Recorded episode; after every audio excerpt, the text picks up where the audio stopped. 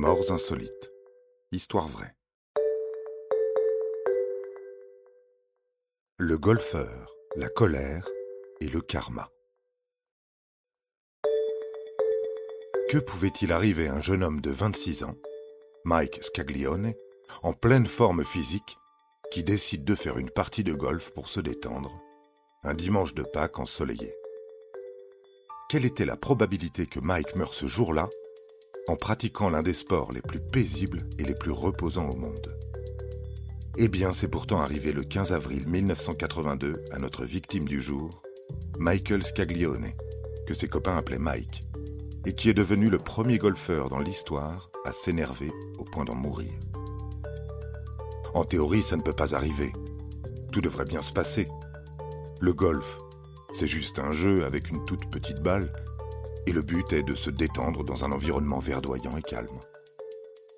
Mais bon, vous le savez, tout ne se passe pas toujours comme prévu. Ça paraît parfois tellement absurde, décalé.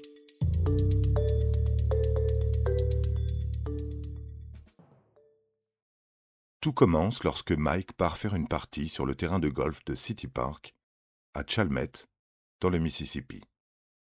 Le golf est un sport de précision qui consiste à envoyer une balle dans un trou à l'aide de clubs appelés fer, bois ou encore putter. Le but du jeu consiste à effectuer, sur un parcours défini, le moins de coups possible. Précision, endurance, technicité, concentration sont des qualités primordiales pour cette activité. J'ajouterais qu'un peu de patience ne peut pas faire de mal. On compterait en deux mille vingt environ quatre-vingt-deux millions de pratiquants plus ou moins réguliers. Pour en revenir à Mike, il déteste perdre. Il a très mauvais caractère et par-dessus tout, il déteste être contrarié. Mike rate complètement son treizième trou.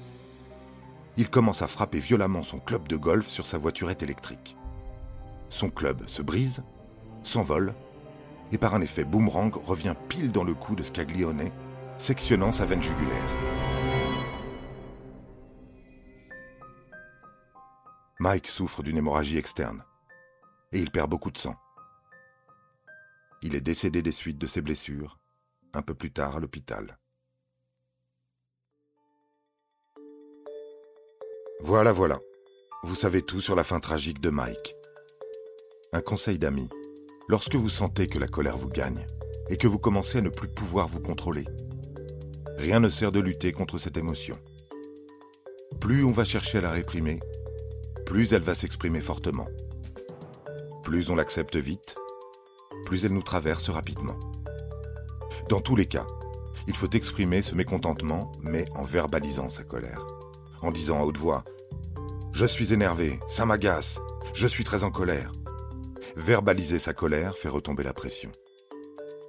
Sinon, si vous agissez sous le coup de la colère, on ne sait jamais ce qui pourrait vous arriver. Vous avez aimé cet épisode ? N'hésitez pas à le commenter, à le partager et à le noter. À bientôt pour de nouvelles histoires. Studio Minuit, créateur de podcasts addictifs.